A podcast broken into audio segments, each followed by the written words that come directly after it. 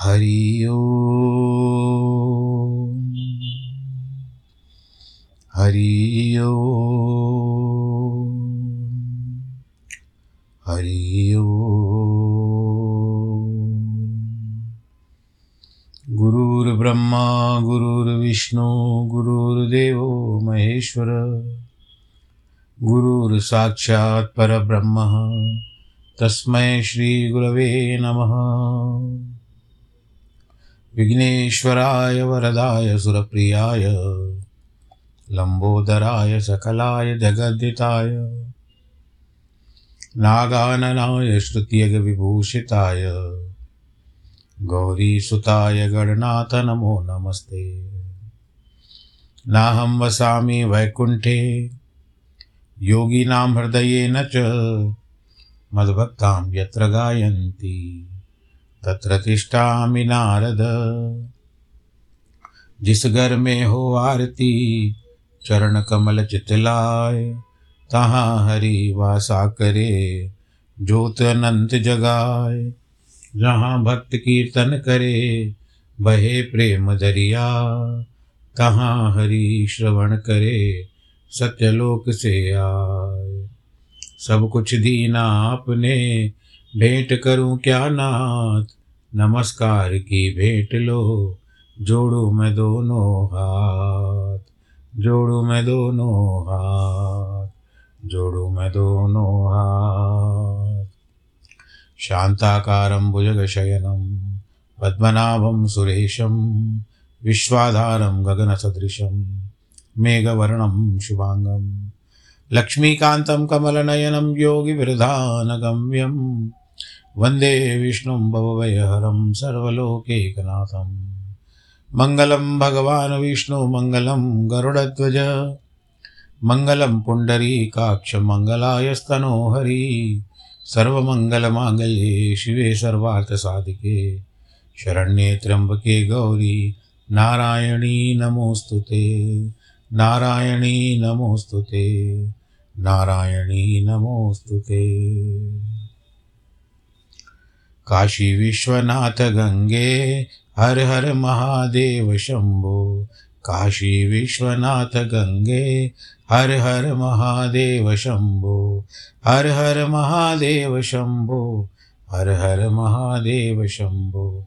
काशी अमरनाथ गंगे, हर हर महादेव शंभो। बोलो शंकर भगवान की जय। प्रिय भक्तजनों, कल के प्रसंग में आप लोगों ने सुना कि किस तरह से सभी देवता इकट्ठे होकर के भगवान विष्णु के पास गए, फिर भगवान विष्णु को लेकर के शिव जी के पास गए।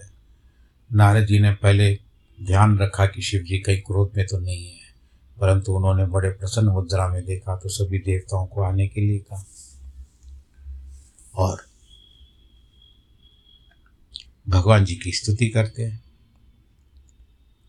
प्रणाम किया। नंदिकेश्वर भी बहुत प्रसन्न हुए। कहते, प्रभु, देवता और मुनि संकट में पड़कर आपकी शरण में आए हैं। आप उनका उद्धार करें। दयालु नंदी के इस प्रकार उन्होंने सुन करके भगवान जी ने धीरे धीरे आँखें खोली। ध्यान से देखा सबको। समाधि से विरत परम ज्ञानी परमात्मा एवं ईश्वर शंभु ने समस्त देवताओं से कहा, विष्णु और ब्रह्मा आदि देवेश्वर तुम सब लोग मेरे समीप कैसे आए? और कोई कारण भी तो होगा? सब भी बहुत प्रसन्न हो भगवान जी ने जैसा प्रश्न किया तो सबके मन में बड़ी प्रसन्नता हो गई। तो भगवान विष्णु, उन्होंने कहा, तारकासुर ने देवताओं को अत्यंत अद्भुत एवं महान कष्ट प्रदान किया है।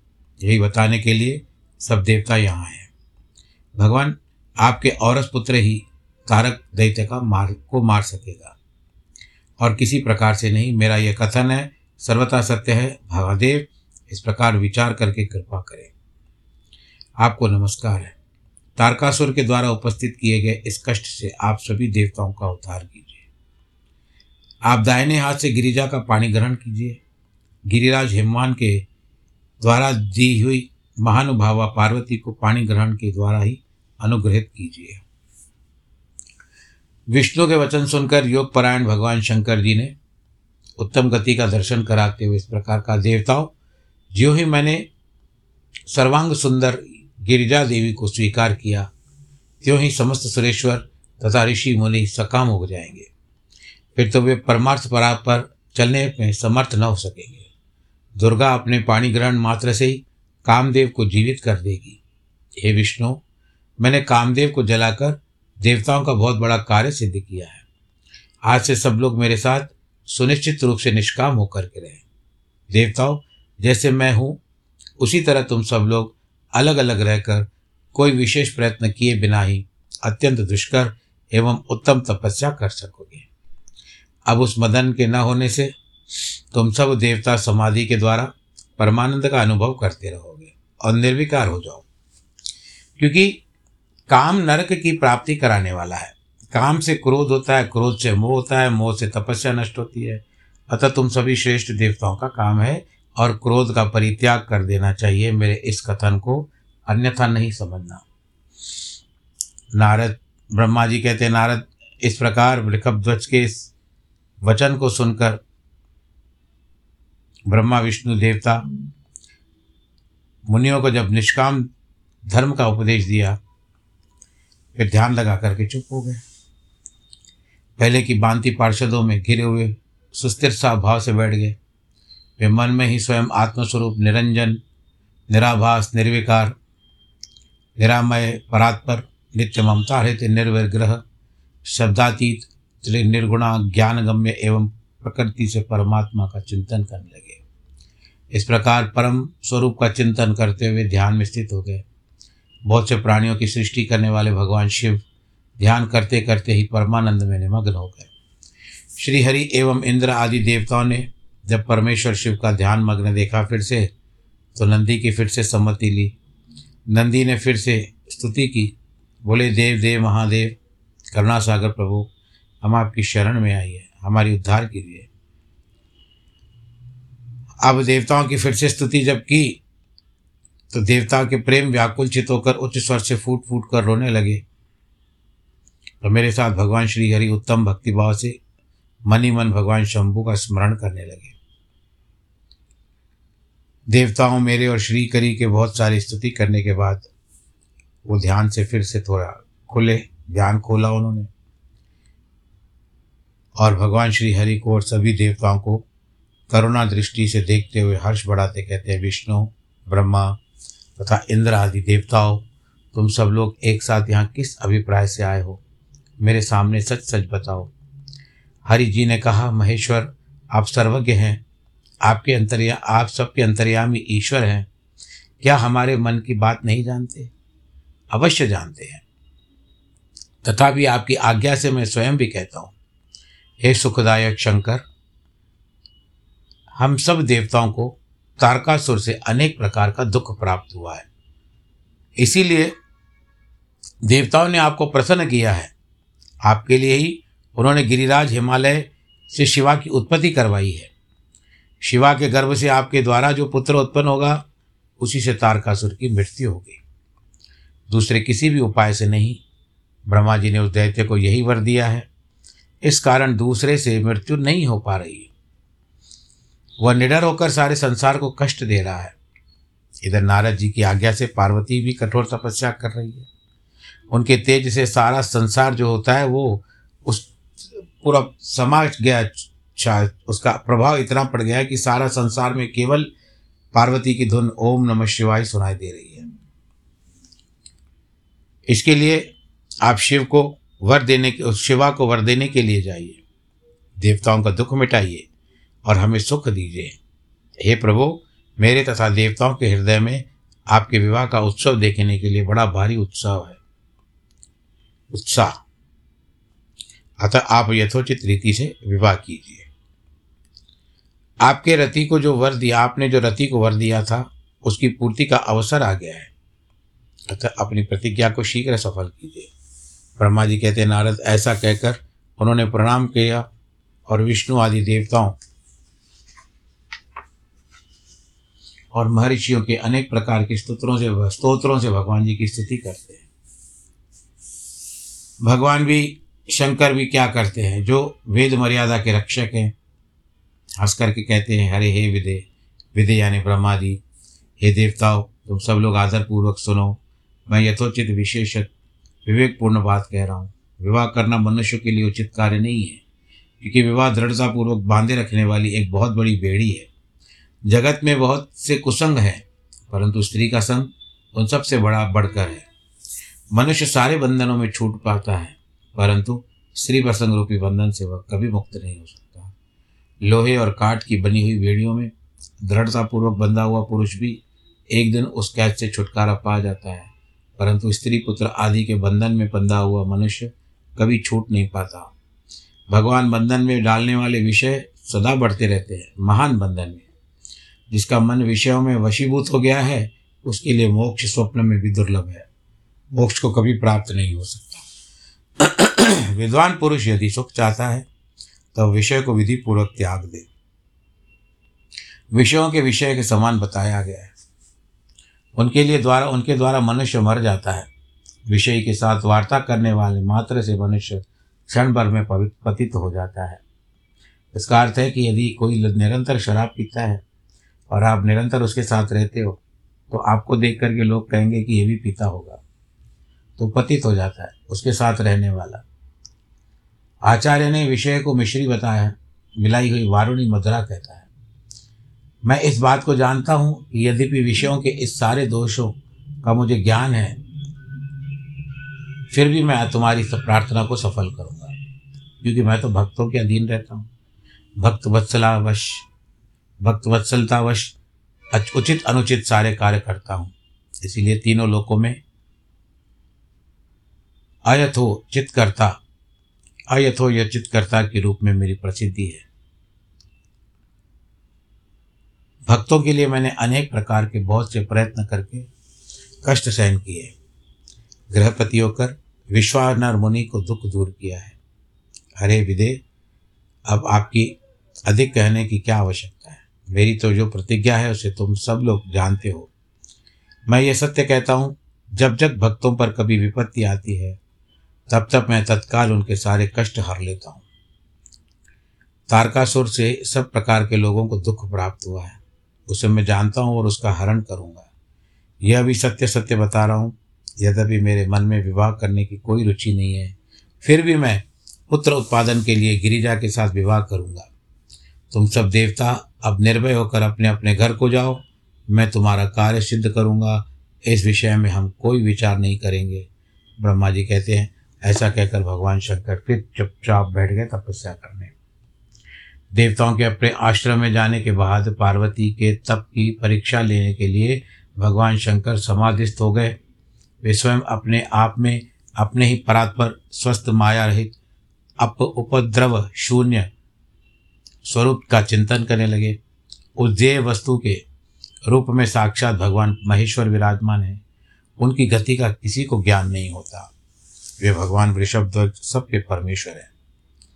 उन दिनों पार्वती देवी बड़ी भारी तपस्या कर रही थी। उस तपस्या से रुद्रदेव भी बड़े विस्मय में पड़ गए।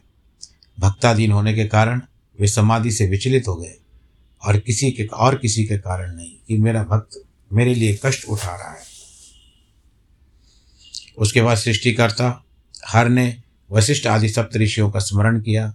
उनके स्मरण करते ही वे सात ऋषि शीघ्र ही वहाँ आ पहुँचे। उनके मुख पर प्रसन्नता छा गई थी। वे सब के सब अपने सौभाग्य की अधिक सराहना करने लगे। उन्हें आया देखकर भगवान शिव के नेत्र भी बहुत प्रसन्न हुए। भगवान शंकर हँसते हुए सप्तऋषियों को कहते हैं कि आप सब लोग मेरे हितकारी और संपूर्ण वस्तुओं में ज्ञान के निपुण हो। शीघ्र मेरी बात सुनो। गिरिजा कुमारी, गिरिराज कुमारी जो गिरिजा भी जिसको कहते हैं, एक पार्वती है, वह स्तुर सुस्थिर चित्त होकर गौरी शिखर नामक पर्वत पर तपस्या कर रही है। मुझे वो पति के रूप में प्राप्त करने की इच्छा से तपस्या कर रही है। इस समय केवल सखियाँ उसकी सेवा में हैं। मेरे सेवा दूसरे समस्त कामनाओं का परित्याग करके वो एक उत्तम निश्चय पर पहुँच चुकी है। तुम सब लोग मेरी आज्ञा से वहाँ जाओ प्रेम पूर्वक हृदय से उनकी दृढ़ता की परीक्षा करो। वहाँ तुम्हें सर्वथा छल युक्त बातें करनी चाहिए। उत्तम व्रतधारी महर्षियों, मेरी आज्ञा से ऐसा करना है, इसीलिए तुम्हें संशय नहीं करना है। माया जाल फैलाओ। देखो कहाँ तक आती है बात। भगवान शंकर की आज्ञा पा करके सातों ऋषि तुरंत ही उस स्थान पर जा पहुँचे। यहाँ दीप्तिमती जगन माता पार्वती, विराजमान थी। सप्तऋषियों ने वहाँ शिवा को तपस्या की मूर्तिमती दूसरी सिद्धि के समान देखा। उसका तेज महान था, वे अपने उत्तम तेज से प्रकाशित हो रही थी। उन उत्तम व्रतधारी सप्तऋषियों ने उन्हें मन ही मन बड़ा प्रणाम किया और उनके द्वारा विशेषतः पूजित होकर के मस्तक झुकाए कहते हैं। गिरिराज नंदनी, हमारी ये बात सुनो। हम जानना चाहते हैं कि आप किसके लिए तपस्या कर रहे हैं और इसके द्वारा किस देवता को से आपको फल पाना चाहती है। तो पार्वती बोलती है, हाथ जोड़ करके, मुनीश्वरों, आप लोग प्रसन्नता पूर्वक मेरे हृदय की बात सुनो। मैंने अपनी बुद्धि से जिसका चिंतन किया है, अपना विचार है, आपने सा, आपके सामने रखती हूँ। आप लोग मेरी असंभव बातें सुन करके मेरा उपहास करेंगे। यानी आप हंसेंगे मुझ पर। इसीलिए उन्हें कहने में संकोच ही होता है। फिर भी कहती हूँ, क्या करूँ? मेरा मन अत्यंत दृढ़तापूर्वक एक उत्कृष्ट कर्म अनुष्ठान में लगा है और ऐसा करने के लिए विवश हो गया है। यह पानी के रूप ऊपर बहुत ही बड़ी और ऊँची दीवार खड़ा करना चाहता है। देव ऋषियों का उपदेश पाकर मैं, भगवान रुद्र मेरे पति हो, उस मनोरथ को मैं, मन में लिए अत्यंत कठोर तप कर रही हूँ। मेरा मन रूपी पक्षी बिना पंख के ही हठपूर्वक आकाश में उड़ रहा है। मेरे स्वामी करुणा निदान भगवान शंकर ही है उसके इसी आशा की पूर्ति कर सकते हैं। पार्वती की बात सुनकर के गिरिराज की सब ऋषि मुनि एक दूसरे को देख करके हंसने लगे। ऋषियों ने कहा, अरे गिरिराज नंदनी देव ऋषि नारद व्यर्थ ही अपने को पंडित मानते हैं। उनके मन में तो सदैव क्रूरता भरी रहती है। आप समझदार होकर भी क्या उनके चरित्र को नहीं जानती? नारद छल कपट की बातें ही करते हैं, दूसरे के चित्त को मोह में डालकर उनका मथन करते हैं। उनकी बातें सर्वथा हानिकारक होती है। ब्रह्मपुत्र दक्ष के पुत्रों को नारद ने छल पूर्वक उपदेश दिया। उसका फल यह हुआ कि सब के सब पिता को घर को लौट करके आए नहीं। यही हाल उन्होंने दक्ष के दूसरे पुत्रों का भी किया। वे भी उनके चक्कर में भिखारी बन गए। विद्याधर चित्रकेतु को उसे ऐसा उपदेश दिया कि उसका घर उजड़ गया। प्रहलाद को अपना चेला बनाकर उन्होंने हिरण्य कश्यपु से बड़े बड़े दुख दिलवाए। वे सदा दूसरों की बुद्धि में भेद पैदा करते हैं। नारद मुनि कानोस को पसंद आने वाली अपनी विद्या जिसको जिसको सुनाते हैं ना, वो अपना घर छोड़ करके बस केवल एक ही रास्ता अपनाता है और वो है भीख मांगना। बोलो, शंकर भगवान की जय। उनका मन मलिन है। केवल शरीर ही सदा उज्जवल दिखाई देता है। हम उन्हें विशेष रूप से जानते हैं, क्योंकि उनके साथ ही रहते हैं। उनका उपदेश पाकर बड़े बड़े विद्वानों का सम्मानित होने वाले तुम भी व्यर्थ ही भूला में भुलावे में आ गई है। मूर्ख बनाकर दुष्कर तपस्या कर रही हो। हे वाले तुम जिनके लिए ये सारी तुम्हारी तपस्या कर रही हो ना, वे रुद्र तो सदा उदासीन है, निर्विकार है, काम के शत्रु हैं। तुम्हारे सामने तो उन्होंने कामदेव को भस्म कर दिया। इसमें भी कोई संशय नहीं है। वे अमांगलिक है। क्या कोई अच्छा व्यक्ति साम्रांत व्यक्ति दिखाई देने वाला, जो सुंदर उज्जवल दिखाई दे? क्या कभी शमशाद की राख अपने शरीर पर लगाता है? लज्जा को तिलांजलि दे चुके हैं। कभी उन्होंने अच्छे कोई वस्त्र पहने एक मृगशाला इत्यादि रहता है। अच्छा उनका कुल क्या है? जाति क्या है? किसी को पता है। सदैव देखो कुत्सित वेश धारण किए रहते हैं। भूत प्रेत आदों के साथ रहते हैं। जो नंग धड़न दो करके, शूल धारण करके घूमते हा। हा हा हा हा हा करते धूर्त नारद ने अपनी माया से तुम्हारे सारे विज्ञान को नष्ट कर दिया है। युक्ति से तुम्हें मोह लिया है। तुमसे तप करवाया है। देवेश्वरी, गिरिजानंदनी तुम्हें विचार करो, ऐसे वर को पाकर तुम्हें क्या सुख मिलेगा। पहले रुद्र ने बुद्धि से खूब सोच विचार कर साध्वी सती से विवाह किया था। पता चलता है ना तुमको? परंतु वे ऐसे मूड है कि कुछ दिन भी उनके साथ निभा न सके। उस बेचारी को वैसे ही दोष देकर के उनका त्याग दे, त्याग कर दिया। स्वयं स्वतंत्र हो, स्वतंत्र होकर अपने निष्कल और शोक रहित स्वरूप का ध्यान करते हुए उसी में सुखपूर्वक रम गए क्या करते हैं? सदैव अपने आप को ही विचार करते हैं। अपने आप को ही देखते हैं। पर ब्रह्म स्वरूप समझते हैं अपने आप को। जो सदा अकेले रहने वाले हैं, शांत हैं संग रहित हैं, अद्वितीय हैं, उनके साथ किसी स्त्री का निर्वाह कैसे होगा? आज भी कुछ नहीं बिगड़ा है, तुम तो हमारी आज्ञा मानकर घर लौट चलो और उस दुर्बुद्धि का त्याग कर दो। इससे तुम्हारा भला होगा। तुम्हारे योग्य वर हैं। भगवान विष्णु, जो समस्त सद्गुणों से युक्त हैं, वैकुंठ में रहते हैं रहते हैं। लक्ष्मी के स्वामी हैं और नाना प्रकार की क्रीड़ा करने में भी बड़े कुशल हैं। उनके साथ तुम्हारा विवाह करा देंगे और वह विवाह तुम्हारे लिए समस्त सुखों को देने वाला होगा। पार्वती, तुम्हारी जो रुद्र के साथ विवाह करने का हट है, उस हट को छोड़ दो। और सुखी हो जाओ। क्यों दुखी बन करके तपस्या करती हो?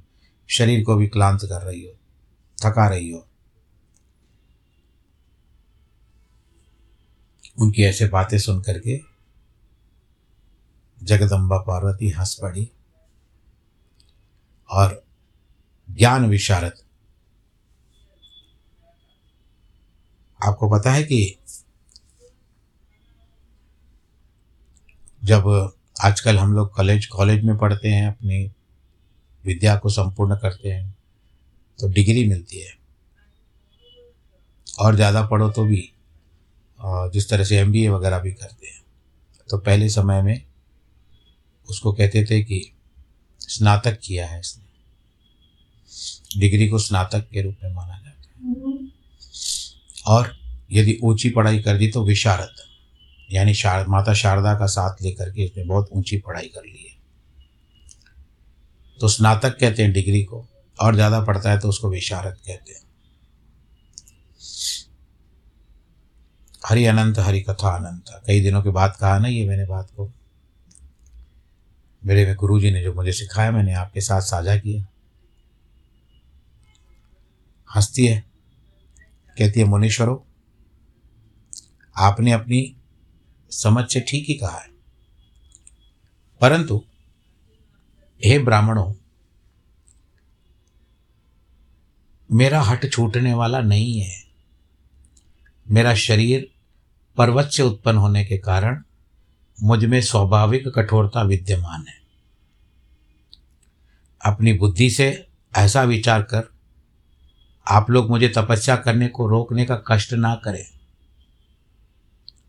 देव ऋषियों का उपदेश वाक्य मेरे लिए परम हितकारक है। आप मेरे लिए भलाई के लिए कहते हैं। मैं ऐसे नहीं कह रहा इसीलिए मैं उसे कभी नहीं छोड़ूँगी।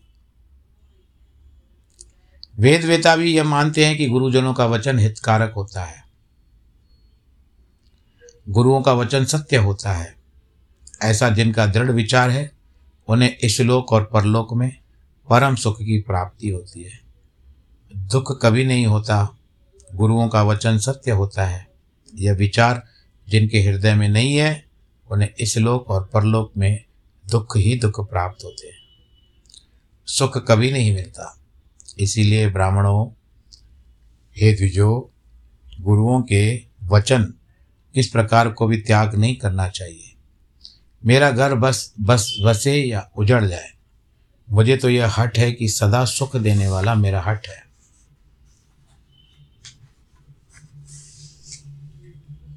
आपने जो बातें कही है ना, मैं उनका आपके लिए कहते हुए तात्पर्य भिन्न अर्थ समझती हूँ। उनका यह संक्षेप वचन, विवेचन प्रस्तुत करती हूँ। आपने ठीक कहा, भगवान विष्णु सद्गुणों के धाम है, लीला विहारी है। साथ ही आपने सदाशिव को निर्गुण कहा है। इसमें जो कारण है, वह बताया जाता है। भगवान शिव साक्षात परब्रह्म है, अतएव निर्विकार है। वे केवल भक्तों की शरण के लिए शरीर धारण करते हैं। फिर भी लौकिक की प्रभुता को दिखाना नहीं चाहते और परम हंसों की जो प्रिय गति है, उसी से वो धारण करते हैं।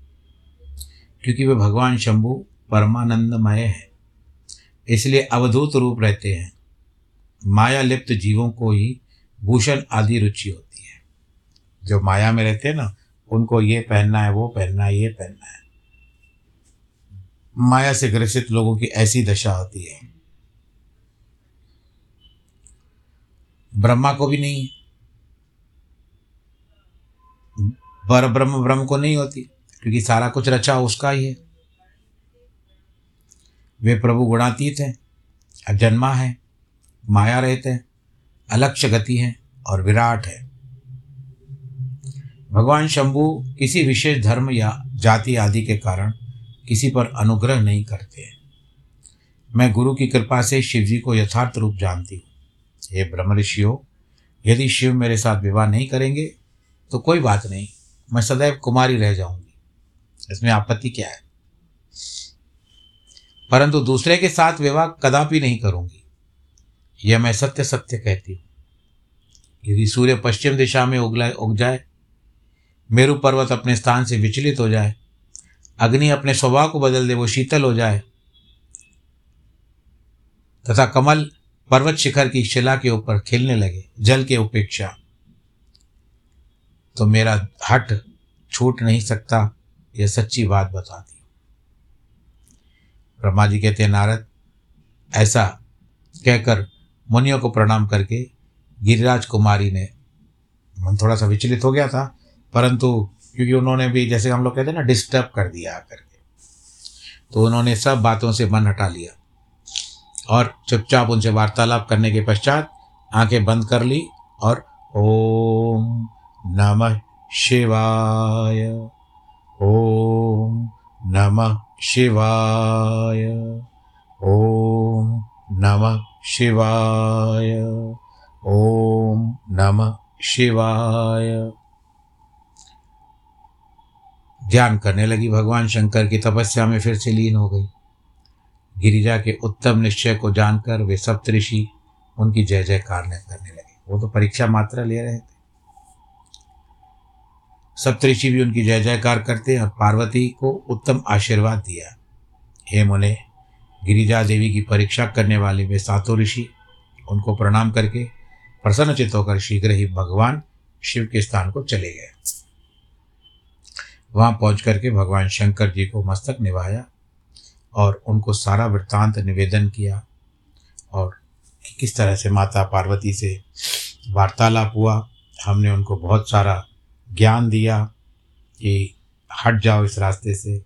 आपके लिए कहा कि वो अवधूत हैं, परंतु माता पार्वती ने एक ही बात बताई कि वो ब्याह करेगी तो केवल आपसे करेगी।